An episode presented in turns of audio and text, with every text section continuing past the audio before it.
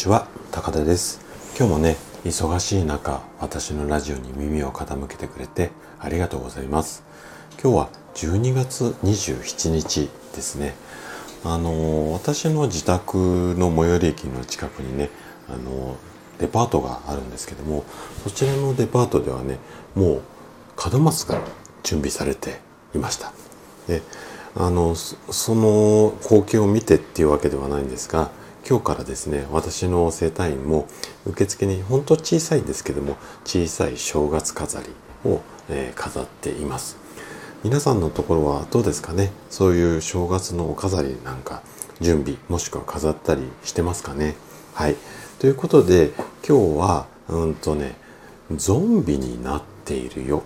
こんなテーマでお話をしていこうかなというふうに思います。ちょっとねえなんだ？っていうような題だと思うんですが今日もね50代の君に伝えたい50のことこのシリーズで今日のこのゾンビのテーマについて話をしていきます。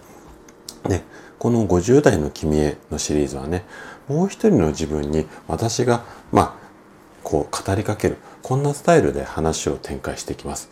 今日もね最後まで、えー、と楽しんでいただけると嬉しいです。それでは早速もう一人の自分に語りかけていきましょう。君はゾンビになった自覚があるかい？ん？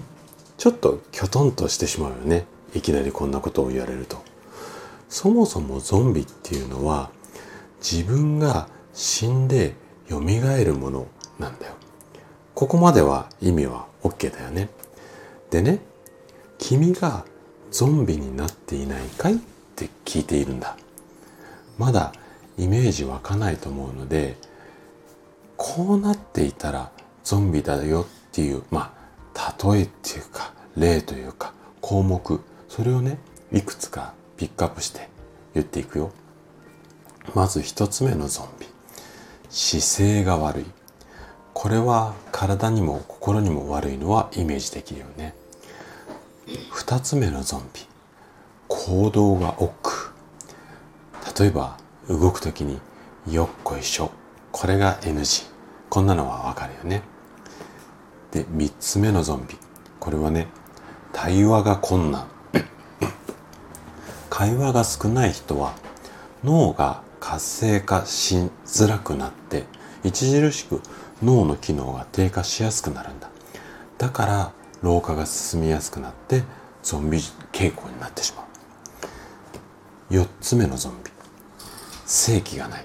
正気ってあの生の木正気って書いて正気ですね。どんなに化粧だとか整髪料で飾ってもこれだけはおそらくごまかせないと思うんだ。5つ目のゾンビ。感情がない。感情を素直に出せない状態は心の病気だよ。そして心が病気になると体にも影響が出てしまう。6つ目のゾンビ老けて見える。喜怒哀楽このバランスが悪いと急に老けて見えるようになってしまうんだ。7つ目のゾンビ怒りやすい。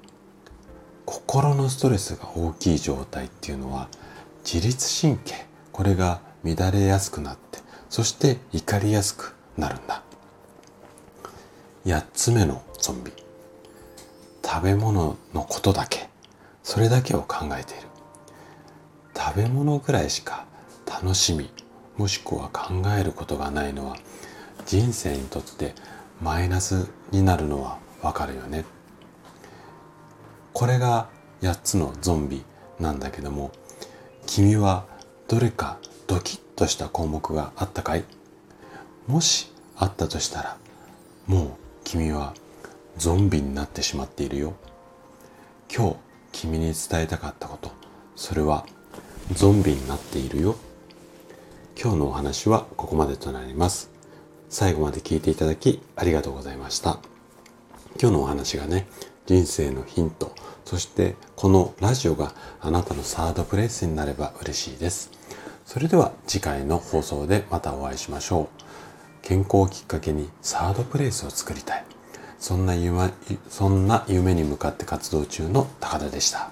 それではまた。